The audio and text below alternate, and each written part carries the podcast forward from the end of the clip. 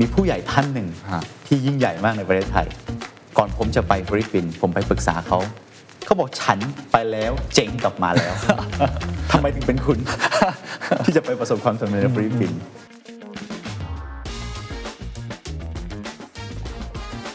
วันที่เราเข้าไปในตลาด สิ่งแรกที่เราควรทำครับ ไปไหว้เจ้าที่ก่อนบอกเจ้าที่ คุณไปสวัสดีคู่แข่งทุกรายเลยครับ ไปบอกว่าฉันจะมาแข่งกับคุณอย่างนี้ยเหรอฮะ ผมคิดว่าสำหรับสัญชาตญาณของนักธุรกิจแล้ว ไม่มีใครปฏิเสธคำว่ากำไร ถ้าเราเข้าไปทำแล้วทำให้เขาชนะอืมทำให้เขาได้แข็งแรงขึ้นทำให้เขาได้พัฒนาตัวเองทำให้เขาได้กำไรด้วยอืมผมว่าเขาไม่ปฏิเสธผมครับ This is the Standard Podcast. Eye opening for your ears. The secret sauce. สวัสดีครับ ผมเคนนักครินทร์และนี่คือ The Secret Sauce Podcast What's your secret? วันนี้อยากจะชวนคุยอีกบทเรียนหนึ่งครับ ซึ่งผมเชื่อว่าเป็นประโยชน์กับทุกท่านแน่นอน โดยเฉพาะคนที่อยากทำธุรกิจลุยในต่างประเทศนะครับ เพราะว่า Flash ครับเขาไปบุกต่างประเทศหลายที่แล้วนะครับ ไม่ว่าจะเป็นลาวมาเลเซีย หรือว่าฟิลิปปินส์ สิ่งที่คุณคมสันจะมาเล่าในวันนี้เขาจะมาเล่าว่าการไปบุกต่างประเทศ โดยเฉพาะประเทศฟิลิปปินส์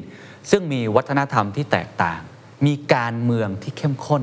มีผู้บริโภคที่ไม่เหมือนกับเรา และมีแรงงานหรือว่าทีมงาน ที่มีอุปนิสัยกฎหมายที่แตกต่าง เขาทำอย่างไรครับ จึงมั่นใจได้ครับว่า ภายในปีหน้าจะก้าวขึ้นมาเป็นผู้เล่นอันดับที่ 1 ใน 3 ของตลาดฟิลิปปินส์ คุณคมสันถอดบทเรียนออกมาเป็น 6 ข้อด้วยกันนะครับ ซึ่งผมเชื่อว่า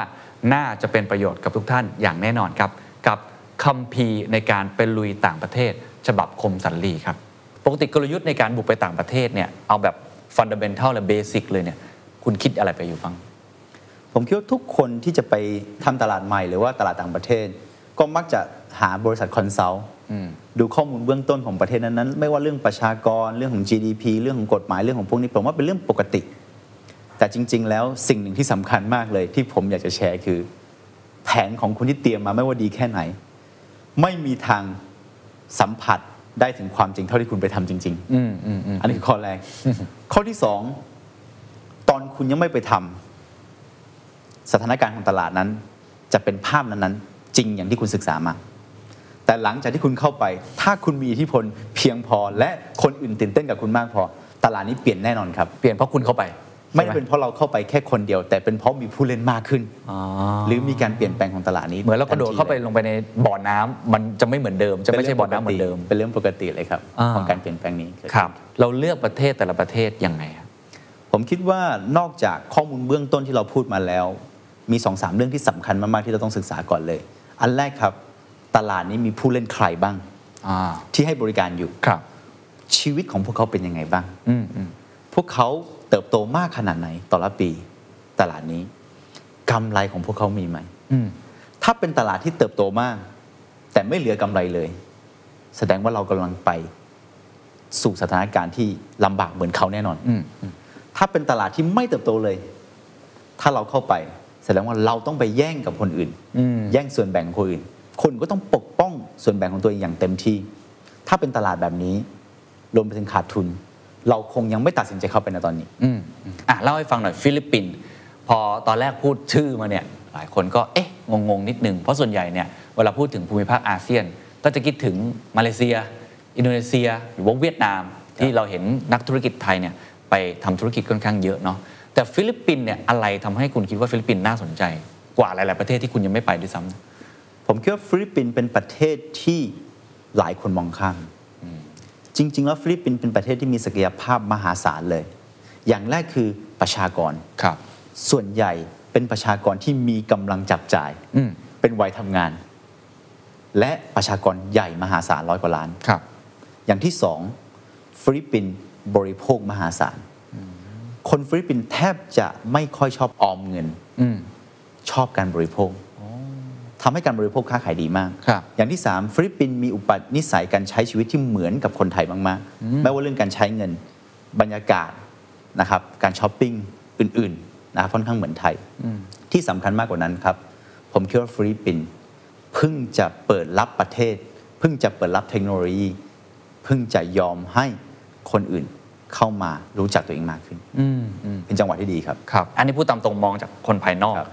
เราก็จะรู้สึกว่าเอ๊ะการเมืองในประเทศเนี่ยมันไม่ค่อยนิ่งใช่ไหมหรือมีความเสี่ยงหลายอย่างนะครับในเรื่องความปลอดภัยอะไรต่างๆ คุณคิดว่าอะไรทำให้คนยังไม่ค่อยกล้าเข้าไป หรือว่าตอนแรกที่ประเมินเนี่ยมองความเสี่ยงด้านนี้ไหมผมคิดว่าทุกคนต้องมองอยู่แล้วสำหรับผมนะอยากจะแชร์ข้อหนึ่งคือฮะมีผู้ใหญ่ท่านหนึ่งฮะที่ยิ่งใหญ่มากในประเทศไทย ก่อนผมจะไปฟิลิปปินส์ผมไปปรึกษาเขาเขาบอกว่าคมสัน ฉันมีทรัพยากรมากกว่าคุณไหมผมบอกว่าใช่ เขาถามต่อว่าฉัน powerful มากกว่าคุณไหม ผมบอกว่าใช่ เขาบอกฉันไปแล้วเจ๋งกลับมาแล้วทำไมถึงเป็นคุณ ที่จะไปประสบความสำเร็จในฟิลิปปินส์นะครับ แต่ผมกลับมองทางกลับกันอืมถ้าทุกคนมองเห็นปัญหาแล้วหนีปัญหา ผมกลับดีใจเพราะคู่แข่งผมน้อยลงอืมอืมเป็นเพราะว่าทุกคนมองเห็นโอกาส แต่มองเห็นอุปสรรคใหญ่กว่าโอกาสอืมเขาก็เลยออกไป แต่ผมมองเห็นอุปสรรคเช่นกันครับไม่ได้ไม่เห็น แต่เรามองเห็นโอกาสใหญ่กว่าอุปสรรคเราถึงเข้าไป ไม่ว่าผู้ยิ่งใหญ่คนนั้นจะปรามเรายังไง เราบอกไม่ไปไม่สนใจ เราจะไปแล้วจะบุกไปอะทีนี้เล่าให้ฟังนิดนึงว่าเตรียมตัวยังไงผมคิดว่าการเตรียมตัวมีหลายหลายแบบมาก แบบที่หนึ่งคือเราเข้าหาหน่วยงานรัฐก่อนเลยครับอืมหน่วยงานรัฐที่พูดถึงนี้เป็นหน่วยงานของประเทศไทย ที่อยู่ในประเทศไทยที่ดูแลด้านต่างประเทศโดยเฉพาะอืมและหน่วยงานของประเทศไทยที่อยู่ในประเทศนั้นอืมๆเราไปหาสถานทูตไทย นักฟิลิปปินส์รวมไปถึงทูตพาณิชย์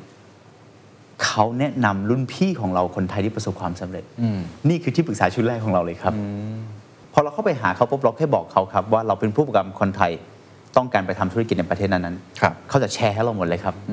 ว่าการเมืองเป็นยังไง เศรษฐกิจเป็นยังไง มีผู้ประกอบการคนไทยคนไหนบ้างที่ประสบความสำเร็จ แล้วเราสามารถไปคุยกับรุ่นพี่ได้เลยครับ เขาเชื่อมให้เราเลย รุ่นพี่จะบอกเลยครับ คมสันมาทำธุรกิจตรงนี้ต้องระวังอะไรบ้าง อะไรเป็นจุดดีอะไรเป็นจุดที่ต้องระวังอ่านี่คือประสบการณ์ที่ดีมากสำหรับพวกเราข้อแรครักบนะครับข้อที่สองครับศึกษาคู่แข่งก่อนเลยครับว่ามีคู่แข่งอยู่กี่ราย บริการของพวกเขามีความแตกต่างอะไรบ้าง ค่าบริการของพวกเขาเก็บในลักษณะเท่าไหร่ งบการเงินเป็นยังไงบ้างนะครับ อันนี้คือส่วนหนึ่ง ภาพตลาดการแข่งขันของฟิลิปปินส์เป็นยังไง เพราะว่าอันแรกเมื่อกี้ที่บอกว่าเชื่อว่านักธุรกิจไทย หรือว่าคนที่ทำงานด้านนี้ไม่ว่าจะเป็นการทูตพาณิชย์อะไรต่างๆเนี่ยเราพอทราบข้อมูลประเทศนี้คร่าวๆแล้วใช่ไหมฮะแต่คู่แข่งหรือว่าสมรภูมิ เรียกว่าโลจิสติกแล้วกันหรือว่าอีคอมเมิร์ซทั้งหมดเลยเนี่ยของฟิลิปปินส์เนี่ยเป็นยังไงบ้างครับ เล่าตรงนี้ให้ฟังก่อน ผมว่าฟิลิปปินส์โชคดีกว่าไทยนะครับหลายๆเรื่อง เรื่องแรกคือเรื่องของการจัดซื้อก่อน นะครับกำลังจัดซื้อของเขาอืมมหาศาลมาก เรื่องที่สองคือเรื่องของรายได้ต่อค่าบริการสูงกว่าประเทศไทยอืมอืมนะครับ 1.7 เท่าอืมด้วยค่าแรงก็อาจจะถูกกว่าด้วยอะไรด้วยฮะนะครับอีกอันหนึ่งที่สำคัญเลยทุกคนได้กำไร อ๋อ ตลาดนี้ทุกคนยังได้กำไรอยู่ ยังได้กำไรอยู่โอเคนะครับ คืออันดับที่ 1 ถึงอันดับที่ 5 ทุกคนได้กำไรหมด ถ้าศึกษาคู่แข่งเสร็จแล้ว วันที่เราเข้าไปในตลาด สิ่งแรกที่เราควรทำครับ ไปไหว้เจ้าที่ก่อนบอกเจ้าที่คำว่าไหว้เจ้าที่ในสายตาของผมคือการไปสวัสดีคู่แข่งทุกรายของคุณ คุณไปสวัสดีคู่แข่งทุกรายเลยครับ ไปบอกว่าฉันจะมาแข่งกับคุณอย่างนี้ยเหรอฮะจริง ๆ แล้วคนมักกลัวที่จะไปเปิดตัวให้คู่แข่งคุณรู้ว่าคุณมาแต่ในวันที่คุณจะเข้ามา ทุกคนรู้แน่นอนครับอืม วันที่คุณรีคูดพนักงาน วันที่คุณเช่าออฟฟิศอืมตลาดนี้ไม่มีความลับแน่นอนครับเขารู้อยู่แล้วเขารู้อยู่แล้วว่าคุณต้องมา แทนที่เขารู้ว่าคุณต้องมาแล้วทำวิถีทางมากลันแกล้งคุณอืมหรือมาปิดกั้นคุณ คุณไปสวัสดีเขาดีกว่าครับ คุณทำยังไงให้คู่แข่งรายนั้นยอมเป็นพันธมิตรกับคุณ ผมคิดว่าสำหรับสัญชาตญาณของนักธุรกิจแล้ว ไม่มีใครปฏิเสธคำว่ากำไร ถ้าเราเข้าไปทำแล้วทำให้เขาชนะอืมทำให้เขาได้แข็งแรงขึ้นทำให้เขาได้พัฒนาตัวเองทำให้เขาได้กำไรด้วยอืมผมว่าเขาไม่ปฏิเสธผมครับวันนี้เป็นเขาพรุ่งนี้อีกท่านหนึ่ง ผมก็ยังสามารถเจรจาได้อย่างแน่นอนครับ ผมไปสวัสดีผมจะพูดถึงเรื่อง 3 อันหลักๆ เลยกับการสวัสดีในครั้งนี้ครับผมอันแรกเราเข้าเมืองเพื่อมาร่วมพัฒนาอุตสาหกรรมนี้ด้วยกัน นี่คือข้อแรกก่อน ถ้าเมื่อไหร่ก็ตามที่เขารู้สึกว่าเรามาทำลายอุตสาหกรรมนี้ เขาจะต้องปกป้องอย่างสุดความสามารถ และไม่ให้เราได้เกิดแน่นอนครับ ข้อที่สองครับ เราทำตามกติกาของกฎระเบียบบ้านเมืองนี้แน่นอน เราเคารพกติกาบ้านเมืองนี้อย่างแน่นอนอืมข้อที่สามสำคัญมากครับ เราจะทำให้ทุกคนได้กำไรและเราก็อยากจะได้กำไรด้วยครับเหตุผลนี้เพราะอะไรฮะเขาอาจจะเคยได้ยินประวัติของเราในประเทศไทย เขาอาจจะเคยเจอเหตุการณ์ลักษณะเดียวกันในบ้างนะครับกับธุรกิจอื่นที่เข้ามาในอุตสาหกรรมใหม่ๆเรื่องราคาครับ ดังนั้นสิ่งที่เขากังวลที่สุดครับเขาจะได้กำไรหรือเปล่าข้อแรกอ๋อข้อที่สองจะเกิดสงครามราคาหรือเปล่าอ๋อฮะพอเราคุยกันอย่างนี้กับเขาเสร็จหมดปุ๊บสิ่งสุดท้ายเลยครับ ผมอยากเป็นพันธมิตรกับเขาอืมคำว่าเป็นพันธมิตรนี้เข้าใจง่ายมากครับ เนื่องจากว่าเมื่อไหร่ก็ตามที่เราเข้าไปในตลาดใหม่อืม network ของพวกเราไม่สามารถบริการ nationwide ได้อย่างแน่นอน ดังนั้นวิธีการที่ดีที่สุดครับ คือการไป co กับพวกเขาในเส้นทางในการจัดส่งครับฟิลิปปินส์ถือว่าเป็นประเทศที่มีเกาะมหาศาลมาก ๆ มีเกาะครับเยอะมากนะครับนอกจากเมืองใหญ่ ๆ แล้วที่เหลือกระจายกระจายอืมดังนั้นการส่งสินค้าข้ามจังหวัดมีแค่ 2 วิธีทาง ไม่ก็คือเรือ ไม่คือสายการบินอืมซึ่งสายการบินจริง ๆ แล้วไม่ได้หลากหลายขนาดนั้นไม่ได้มีเยอะขนาดนั้น ต้องพึ่งเรือเป็นหลัก แต่เรือครับ ทุกทุกที่ที่เป็นท่าเรืออมมีเจ้าของครับ อ่ามีเอกชนครับ มีเจ้าที่ มีเจ้าที่ ตอนที่เราไปคุณเคนเชื่อไหมฮะว่า ครับ เราเอารถยนต์ไปเข้าแถวที่ท่าเรือ5วันครับ ยังไม่ได้ขึ้นเรือไม่ได้ขึ้นเรือ แต่พอเป็นรถของค่ายอื่น โอ้ มาถึงแล้วขึ้นเรือได้เลยไปได้เลย ไม่ง่ายเลยครับคุณเคน อ่า ซึ่งท่าเรือนี้มีมากกว่า 50 แห่งนะฮะ ในแต่ละพื้นที่เออที่เราต้องไปเจราจาครับที่เราต้องไปหาเจ้าที่เออที่เราต้องไปให้ความสำคัญกับเขา ดังนั้นวิธีง่ายที่สุดของเราก็คือ เราไปร่วมกับพันธมิตรของเราที่เป็นที่คนอื่นอาจจะมองว่าเป็นคู่แข่งอืมแต่เรามองว่าเป็นพันธมิตรอืมอืมอืมอืมนะครับก็คือเรายอมจ่ายแพงขึ้นนิดนึงให้เขาช่วยเราดำเนินการในสิ่งนี้ให้เราครับเออคุณทำซึ่งตอนนี้หลายรายก็ทำกับเราอยู่ พันธมิตรอีกอันหนึ่งที่สำคัญมาก ๆเลย ก็คือพันธมิตรผู้ให้บริการอืมนะครับ ที่เกี่ยวข้องกับอุตสาหกรรมเราอ๋อไม่เชิงเป็นคู่แข่ง ไม่จำเป็นต้องคู่แข่ง อย่างเช่นนะครับแพลตฟอร์มออนไลน์ที่ขายของในที่นั่น อ๋อเราคงต้องไปคุยกับเขาก่อนว่า คุณมี pain point อะไรที่นู่นเขาใช้อะไรอะครับ ผมว่าหลักๆก็ยังเป็น Shopee และ Lazada โอเค เป็นหลักครับๆนะครับก็เหมือนภูมิภาคบ้านเราสองสองสองแบรนด์นี้ก็เป็นครับแบรนด์หลัก ก็ ไปเจราจาเขาว่า pain point ของเขาคืออะไรอืมผู้ให้บริการปัจจุบันนี้ที่อยู่ในตลาดมีอะไรที่เขาทำดีแล้วอืมอะไรที่เขายังขาดอืมและอะไรที่แพลตฟอร์มอยากให้เราทำอืมเราก็เตรียมตัวได้อืมพอมีที่ปรึกษาทั้งในมุมของคน local นักธุรกิจไทยคู่แข่งไปไหวอะไรหมดแล้ว เตรียมตัวคิดว่าพร้อมหรือยังผมคิดว่ายังไม่ได้พร้อมมากขนาดนั้น แต่ว่าคงต้องไปทำก่อนอ่าถึงจะรู้ว่าจะเกิดอะไรขึ้นบ้างครับแสดงว่าถ้าเป็นธุรกิจอื่นๆเนี่ยทำแบบนี้น่าจะเริ่มลุยได้แล้ว ผมคิดว่าเริ่มลองได้แล้วอ่าเริ่มลอง ลองได้แล้ว โอเค แล้วพอไปลองสเต็ปถัดมาคืออะไรครับ ที่คิดว่าพอไปลองแล้วมันเจออะไรมาเป็นบทเรียนได้บ้างผมคิดว่าอย่างแรกก็คือการเริ่มสร้างทีมงานก่อนครับนะฮะการเริ่มสร้างทีมงานจริง ๆ แล้ว Flash เรายังถือนโยบายเดิม ก็คือตลาดใหม่ใช้ทีมเก่า อืม ตลาดเก่าใช้ทีมใหม่อืม นะฮะทำให้ทีมงานเราในยุคแรกที่ไปสร้างเนี่ยส่วนมากมาจากผู้บริหารฝั่งไทยทั้งหมดนะครับไป support แต่ว่า นอกจากทีมสร้างแล้วทีมที่จะทำต่อก็จะเป็นทีม local ทั้งหมดอืมอืมนะครับทำให้เราอาจจะทำได้เร็วกว่าเพื่อนๆเนื่องจากเราสร้างฐานที่ใหญ่อยู่แล้วในไทยครับ ตอนแรกนี่เราไปกันกี่คนครับ สร้างทีมกันยังไงหลักร้อยคน หลักร้อยคนครับ แต่ว่ามีจุดหนึ่งที่ค่อนข้างแย่เลย ถือว่าเป็นทั้งโอกาสและอุปสรรคก็ว่าได้นะครับ พูดถึงอุปสรรคก่อนครับ ในเวลานั้นสถานการณ์โควิดรุนแรงมากอืมผู้บริหารเราหลายคน ถูกครอบครัวสั่งให้กลับบ้านอ๋อเพราะว่าอันตรายอ่าแล้วสุดท้ายผู้บริหารเราเกือบ 70%ติดโควิดทั้งหมด อยู่ที่นู่นด้วยอยู่เนาะที่นู่นแล้วครอบครัวก็เป็นห่วงมากนะครับผมว่าอันนี้ถือว่าเป็นความท้าทายอันหนึ่งที่เราต้องคุยกับทั้งให้กำลังใจกับเพื่อนร่วมงานเราที่ไปที่นั่นนะครับด้านความปลอดภัยเรื่องของโควิด การรักษานะการดูแลต่างอืมๆอีกอันหนึ่งคือครอบครัวของเขาเอง เราก็คงต้องดูแลครอบครัวของเขาด้วยนะครับให้ให้กำลังใจซึ่งกันและกัน แต่ทางกลับกันโอกาสที่ผมพูดถึงนี้ เป็นหนึ่งปีครับคุณเคนที่ไม่มีคู่แข่งเกิดใหม่เลย เพราะเพราะใครก็ไปไม่ได้อ๋อโควิดพอดีโควิดพอดีโอ้เป็นโอกาสที่ดีของเราเลยครับในการเติบโตอ๋อโอเค แต่คุณก็ผ่านมันมาได้ในเรื่องโควิดผอะไรมก็ต่างคิดว่าผ่านมันมาได้ด้วยความเหนื่อยเหมือนกันๆอ่าในช่วงนั้นครับครับ แล้วทีมงานเวลาไปถึงที่นู่นเนี่ยมันยาก แค่ไหนครับ กับตลาดใหม่ๆ เราต้องsupport เขาอะไรบ้าง ให้ความรู้ยังไง หรือว่าต้องทำยังไงให้เขาทำงานได้เต็มที่เหมือนกับที่เขาทำอยู่ที่ประเทศไทยครับ ครับ อย่างที่กล่าวไปตอนต้นว่า การวางแผนที่ดีแค่ไหน ก็ไม่รวดเร็วเท่าการเปลี่ยนแปลงอืมถ้าเราไม่ได้ไปทำเองนะครับ เราคิดว่าเราทำการบ้านมาระดับหนึ่งแล้ว แต่วันที่เราไปทำจริง ๆ เนี่ยก็เกิดเอฟเฟกต์ขึ้นนะครับ เรื่องของการหาทีมงานผมจะแชร์ให้ฟังนิดหนึ่งตรงที่ว่า จริง ๆ แล้วการหาทีมงาน มีแค่สองช่องทาง ไม่ก็คือหาคนนอกอุตสาหกรรมมาทำอืมหรือไม่ก็คือเอาคนในอุตสาหกรรมมาทำอืมซึ่งการเอาคนนอกอุตสาหกรรมมาทำเราเข้าใจได้ง่ายก็คือแค่มาเทรน เอาเลือดใหม่ๆเข้ามาครัก็บคงทำได้แล้วฮะแต่คนที่อยู่ในอุตสาหกรรม เท่ากับว่าเราได้หนึ่งคน คู่แข่งเราหายไปคนหนึงใช่ ก็คือไปดึงคนเข้ามา ดึงคนเข้ามา แต่ถ้าคุณดึงเยอะเมื่อไหร่ปุ๊บแย่แน่นอนครับ อืม เขาเกลียดคุณแน่นอนนะฮะแต่ท่านกลับกันในองค์กรถ้าไม่มีคนที่ไม่มีประสบการณ์เลย ก็ไม่ได้ต้องมีประสบการณ์ local อืมอืมแล้วคนฟิลิปปินส์ทำงานเป็นยังไงฮะเหมือนคนไทยไหมครับ ฟิลิปปินส์อย่างที่เราพูดว่า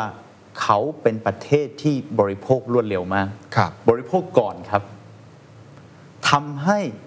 ไม่ได้มีเงินเก็บสักเท่าไหร่ความท้าทายอีกอันหนึ่งที่เจออย่างใหญ่ของพวกเราเลย คือเรื่องของวินัยทางการเงินอืมเนื่องจากว่าฟิลิปปินส์นะครับ มีการผ่อน มีการมัดจำล่วงหน้าได้อ๋อทำให้เพื่อนร่วมงานเราเงินเดือนออกปุ๊บใช้เกือบหมดเลยอ๋อฮะโอเคทำให้เราตัดสินใจออกนโยบายอันหนึ่งครับ จ่ายเงินเดือนเดือนละสองรอบ ซึ่งไม่เคยมีประเทศไหนที่ทำแบบนี้เลยก็คือจ่ายวันที่หนึ่งกับวันที่ 16 เพื่อแก้ไขปัญหานี้ครับอ่าอีกอันหนึ่งคือฟิลิปปินส์มีงานพัฒไทม์เยอะมากอืมเหรอฮะทำให้ถ้าเขากินไม่อิ่มกับเรา หรือเขากินอิ่มแหละ แต่เงินเขาใช้หมดแล้วอ๋อเขาก็จะไปหางานพัฒไทม์ทอ๋อทำแล้วมันมาโฟกัสงานของพวกเรานี่คือมีเรื่องแบบนี้มาหาศาลเป็นเรื่องลยคปบกติของเขาเลยที่จะมีงานพัฒไทม์เยอะหน่อย คือคนฟิลิปปินส์ชอบทำงานที่มีรายได้ รวดเร็วอ๋อเห็นเงินสดทันที อ๋อเข้าใจแล้วก็จะได้ใช้ใช่ครับเออใช่ แล้วคุณทำไงฮะ กับการที่เขาไปทำงานพาร์ทไทม์เยอะผมคิดว่าสองสิ่งที่เราทำแล้วผมว่าเห็นผลชัดเจนนะ ข้อแรกก่อนคือเรื่องเงินเดือนนะครับทำให้เขานะครับสามารถควบคุมเงินของตัวเอง อย่างน้อยหนึ่งเดือนคุณควบคุมไม่ได้ 15 วันคุณคงควบคุมได้โอเค นะครับเราช่วยคุณควบคุมระดับหนึ่งฮะอีกอันหนึ่งที่สำคัญเลยคือระบบเทคโนโลยีเพื่อนร่วมงานของเรานะฮะดาวน์โหลดแอปพลิเคชันนอกจากแอปพลิเคชันเราไม่ได้เลยๆอ๋อโอเคได้แค่แอปพลิเคชันของเราอ่าทำให้เขาสามารถโฟกัสอยู่กับงานเราได้มากอ่าขึ้นเข้าใจก็เป็น policy เพื่อทำให้เขาโฟกัสกับงานของเราครับมีอย่างอื่นไหมครับปัญหาของการทำงานกับเพื่อนร่วมงานสหภาพเขาเป็นยังไงการเข้าถึงอินเทอร์เน็ตเขาครับเป็นยังไง หรือว่าในแง่ของกฎหมายการทำงานเขาต่างจากประเทศไทยมากน้อยแค่ไหน ผมว่าเพื่อนร่วมงานเราโดยเฉพาะคนที่มาจอยกับพวกเราเนี่ย อาจจะเป็นแค่กลุ่มเล็กๆอะนะครัฮะบนิสมาก ได้ครับท่านถูกครับนายอืมทุกอย่าง yes หมด แต่ไม่ทำอืมไม่ชอบการปฏิเสธอ่าเข้าใจเกรงใจเกรงใจขี้เกรงใจมาก แต่ตัวเองไม่อยากทำหรืออาจจะทำไม่ได้ด้วยทำไม่ได้ด้วย แต่ก็ไม่บอกอ๋อนะครับก็เป็นอุปสรรคช่วงหนึ่งของพวกเราในการปรับจูนกันจนเราต้องบอกกับเพื่อนร่วมงานเราว่าโอเค ทุกอย่างที่คุณทำอืมขอแค่คุณบอกเรา เราจะถือว่าคุณไม่ผิดอืมอืมอืมอืมกระบวนการขั้นต่อมาคืออะไรครับ ผมว่าคือเรื่องของข้อกฎหมายครับ ประเทศฟิลิปปินส์น่าจะเป็นประเทศต้นๆของภูมิภาคนี้ ที่มีกฎระเบียบเข้มงวดมาก ๆ กับใบอนุญาตโลจิสติกเนี่ยเหรอฮะครับ เราโชคดีครับ เราได้ใบอนุญาตประกอบกิจการมาก่อน หลังจากนั้นไม่มีใครได้อีกเลยครับ คือคนสุดท้ายคนสุดท้าย ใบสุดท้ายที่เราได้เออในฟิลิปปินส์ครับนะครับทำไมเขาถึงเข้มมากครับ ผมคิดว่านี่อาจจะเป็นนโยบายของประเทศนะครับว่าอุตสาหกรรมนี้นะครับอยากจะลดปริมาณของผู้ประกอบการ เพื่อให้มีระเบียบมากขึ้นอ๋อพอมีผู้ประกอบการมากเกินไปมาตรฐานการบริการก็จะสูงต่ำนะครับมากมายครับมหาศาลโอเคงั้นอันนี้โชคดีมากได้ก่อนเลยได้ก่อนเลยนะครับ แต่ส่วนหนึ่งที่สำคัญเลยคือกฎหมายแรงงานเพื่อนร่วมงานเรานะครับ สวัสดิการอะไรก็ตาม ที่คุณเคยให้ ผมเน้นว่าสวัสดิการนะครับ ไม่ใช่เงินเดือนอืมถ้าคุณกล้าเอาออกพรุ่งนี้เกิดการประท้วงแน่นอนครับโอ้แต่ว่าเข้มแข็งมากเนาะสาภาพเข้มแข็งมากอืมครับสาภาพเข้มแข็งมากยังไม่พอคือ คนฟิลิปปินส์ส่วนใหญ่ อะไรก็ตามที่คุณเคยให้แล้ว คุณเอากลับไม่ได้เพราะฉะนั้นมันเป็นเรื่องที่ฝ่ายบุคคลเราต้องระมัดระวังมาก ว่าอะไร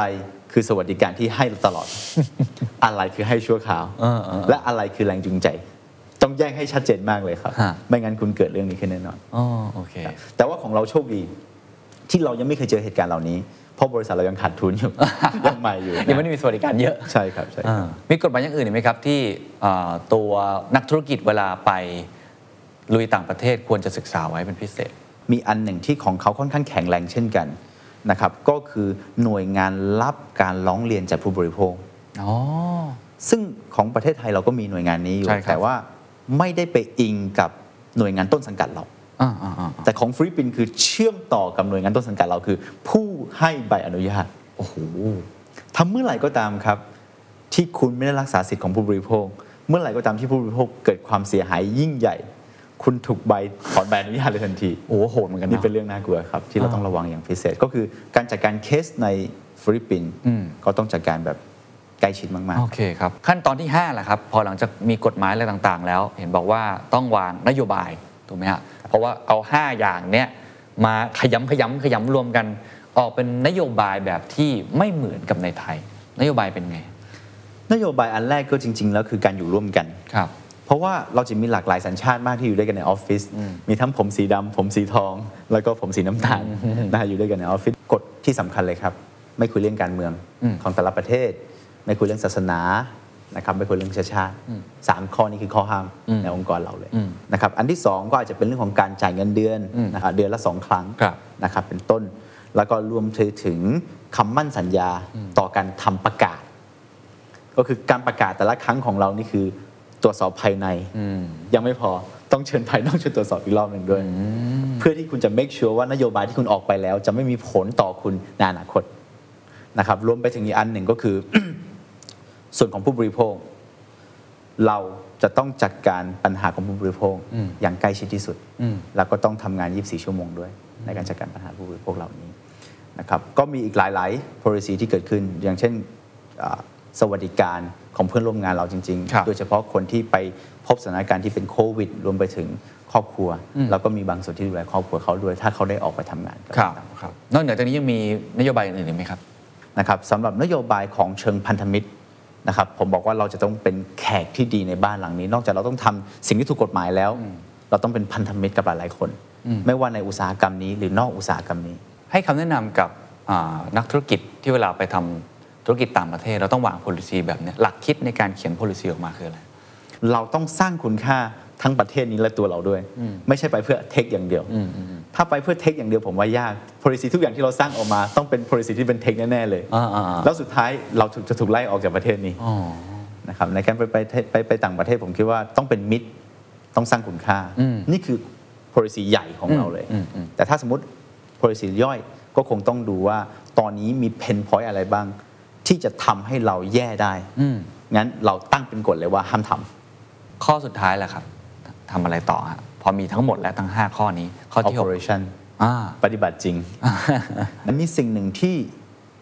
ไม่เหมือนกับที่เราคิดไว้ตั้งแต่แรกเลย คือเรื่องของ network ในเชิง operation แล้วยากมากเรื่องนี้คือว่าวันแรกที่เราวางแผน เราตั้งใจไว้แล้วว่าจะทำ sorting center กี่ที่ จุดกระจายสินค้า DC จุดรับสินค้าส่งสินค้ากี่ที่ แต่พอวันที่เราไปทำจริง ปริมาณสินค้าไม่ได้มาตามที่เราวาง network ไว้อืมบางสาขาเจ้าหน้าที่ไม่พอ บางสาขา เจ้าหน้าที่ไม่มีงานทำอืมตอนนี้เป็นคอร์สทั้งหมดเลยครับ คอร์สเกิดขึ้นมหาศาลซึ่งการเจรจากับแพลตฟอร์มก็เช่นกันนะครับแพลตฟอร์ม วันที่คุณมาใหม่ เขาให้ transaction คุณเต็มอืมแต่คุณทำพังในบางพื้นที่อืม แล้วคุณก็เติมคนเข้าไปในบางพื้นที่ที่คุณพังอืมแต่พอคุณเติมคนเข้าไปเสร็จปุ๊บเขาเอาสินค้าไปแล้วเพราะคุณบริการไม่ดีอืมแล้วคนของคุณที่เติมเข้ามาใหม่ ๆ ทั้งหมด ก็เป็น cost ทั้งหมดว่างงานว่างงานมหาศาลดังนั้นในเชิงของฟิลิปปินส์เนี่ย ผมว่า มันเปลี่ยนแปลงค่อนข้างเยอะในทั้งเงินลงทุนและ operation เชิง operation เราไม่เคยคิดว่า เราจะต้องใช้เวลานานขนาดนี้ในการสร้าง network ทั้งหมด จริง ๆ เราวางไว้ 6 เดือนครับจะสร้าง network ให้เสร็จอืมกลายเป็น 1 ปีครับสร้างเสร็จ อันที่ 2 เงินลงทุน เราหวังว่า 3,000 ล้านน่าจะเอาอยู่ แต่ตอนนี้มันเกินไปแล้ว โอ้โอเค งั้นไปทีละเรื่องได้ไหมครับ อย่างตัว network สรุปแล้วสร้างได้ยังไง ใช้เวลานานกว่าที่เราคิดเนี่ยแต่มันเกิดขึ้นได้ยังไงครับก็มาจากพันธมิตรนะครับซึ่งฟิลิปปินส์เป็นประเทศที่มีนักธุรกิจต่างชาติ รวมถึง family ใหญ่ ๆ อยู่มาค่อนข้างยาวนานมากทำให้พื้นที่ส่วนใหญ่อยู่ในกลุ่มแค่ไม่ถึงไม่เกิน 10 บริษัทอ๋อโอเคของทั้งประเทศเข้าใจพื้นที่ส่วนใหญ่อ่านะฮะทำให้การขยายสาขาของพวกเราที่ต้องเช่าทั้งหมดจำเป็นต้องหาพันธมิตรด้านนี้อ๋อเข้าใจครับ ซึ่งเราก็มีพันธมิตรที่ดีมาก เข้าไปสร้างสาขาให้พวกเราสร้างคลังสินค้าให้พวกเรา ไม่งั้นก็ไม่มีที่เลยเนาะไม่มีที่ก็ต้องแน่นอนไปคุยกับอ่า พันธมิตรเหล่านี้ครับสร้าง connection กันให้เกิดขึ้นให้ได้อย่างในประเทศไทยเราไปจังหวัดไหนก็คงหาพื้นที่เช่าได้ง่ายขึ้นครับไม่บได้ยากขนาดนั้น แต่ว่าถ้าในฟิลิปปินส์ก็ต้องหาส่วนกลางเลยครับพื้นที่เพื่อไปกระจายทุกที่ครับครับโอ้โหต้องมีกำลังภายในค่อนข้างเยอะเหมือนกันเนาะที่นี่เนาะอันที่สองแหละครับเงินลงทุนที่บอกว่า3ามพันล้านน่าจะเอาอยู่ ที่มันเกินเกินจากอะไรบ้าง ผมว่าหลายเรื่องนะครับ เรื่องแรกคือเรื่องของเพื่อนร่วมงานที่ไม่สามารถฟิกซ์ได้ กับจำนวน transaction อ๋อครับ ปกติถ้าเราวางไว้ว่าโอเค ทั้งประเทศนี้เจ้าหน้าที่หนึ่งท่าน ต้องจัดส่งสินค้าไม่น้อยกว่า 30 ชิ้นต่อวัน สมมติตอนช่วงเปิด แต่กลายเป็นว่าบางสาขาส่ง 60 ชิ้นแล้วแต่บางสาขาส่งแค่ชิ้นเดียว คุณเคนเชื่อไหมบางสาขาที่ผมขับรถไปดูเองนะฮะ ทั้งวันทำงานแค่ครึ่งชั่วโมง คือมันไม่สม่ำเสมอไม่ไม่เท่าสกันม่ำเสมอสินค้าไม่เท่ากัน และแพลตฟอร์มที่ให้ออเดอร์เรามาก็ไม่ได้เท่ากันครับ ทำให้เราเสียเวลาและเสียเงินทุนมหาศาลกับเรื่องระยะเวลาที่ผ่านมานี้อืมนะครับนี่คือส่วนหนึ่ง ครับ อีกส่วนหนึ่งคือต้นทุนที่มองไม่เห็น คุณเคนเชื่อไหมว่าในฟิลิปปินส์ทุกจังหวัดราคาไม่เท่ากันเลยครับค่าน้ำมัน อ้าวเหรอฮะไม่เท่ากันไม่ได้จังหวัดเดียว ปั๊มติดกันยังราคาไม่เท่ากันเลยฮะเหรอฮะทำไมฮะขึ้นอยู่กับผู้ว่าจังหวัด โอ้ยังไม่พอนะฮะ ศูนย์บริการซ่อมแซมรถยนต์ อู่ซ่อมรถ และอื่น ๆ อินฟาส่วนมากคือเจ้าของจังหวัดเป็นคนจัด ซึ่งราคาควบคุมไม่ได้เลยครับ เราไม่สามารถควบคุมต้นทุนได้เลยว่า เป็น 10%หรือเป็น 5%หรือ 7%ของต้นทุนเราทั้งหมด แล้วแต่พื้นที่ แล้วแต่พื้นที่แล้วแต่จังหวัดแล้วแต่จังหวะโอ้โหครับ อันนี้ก็ทำให้ต้องทำการบ้านเยอะเลยเนาะครับทำให้ capacity กับเงินทุนที่เราวางไว้เกิน budget ครับครับ แล้วแต่ว่าตอนนี้ clear หมดแล้ว คิดว่าคิดว่าเอาอยู่แล้วไหมฮะวันนี้เราคิดว่าเรามีเลือดฟิลิปปินส์เกิน 75%แล้วเราค่อนข้างมีความมั่นใจว่าเราอยู่ในฟิลิปปินส์ได้แล้วครับ ฟิลิปปินส์ปัจจุบันนี้เราให้บริการเกือบจะถ้าทำเองนะฮะเกือบจะ 80%ของพื้นที่ละอีก 20%ของพื้นที่เราใช้ partner ทั้งหมดเลย ก็คือเขาบริการทั้งเราบริการรายอื่นๆด้วย แต่ว่าอาจจะเป็นหนึ่งเกาะเล็กๆหนึ่งชุมชนเล็กๆ เขาก็เป็นหัวหน้าอืมนะครับที่ดูแลให้พวกเราทั้งหมดเลยนะครับ ก็เชิง operation แล้วตอนนี้เราน่าจะภายในสิ้นปีนี้เราจะเป็น top 3 แล้วทำไมมันถึงรวดเร็วขนาดนั้นครับ ใช้เวลาแค่ปีกว่าเอง ผมคิดว่าเราพลาดมาเยอะนะคุณเคนที่เล่ามาทั้งหมดส่วนมาก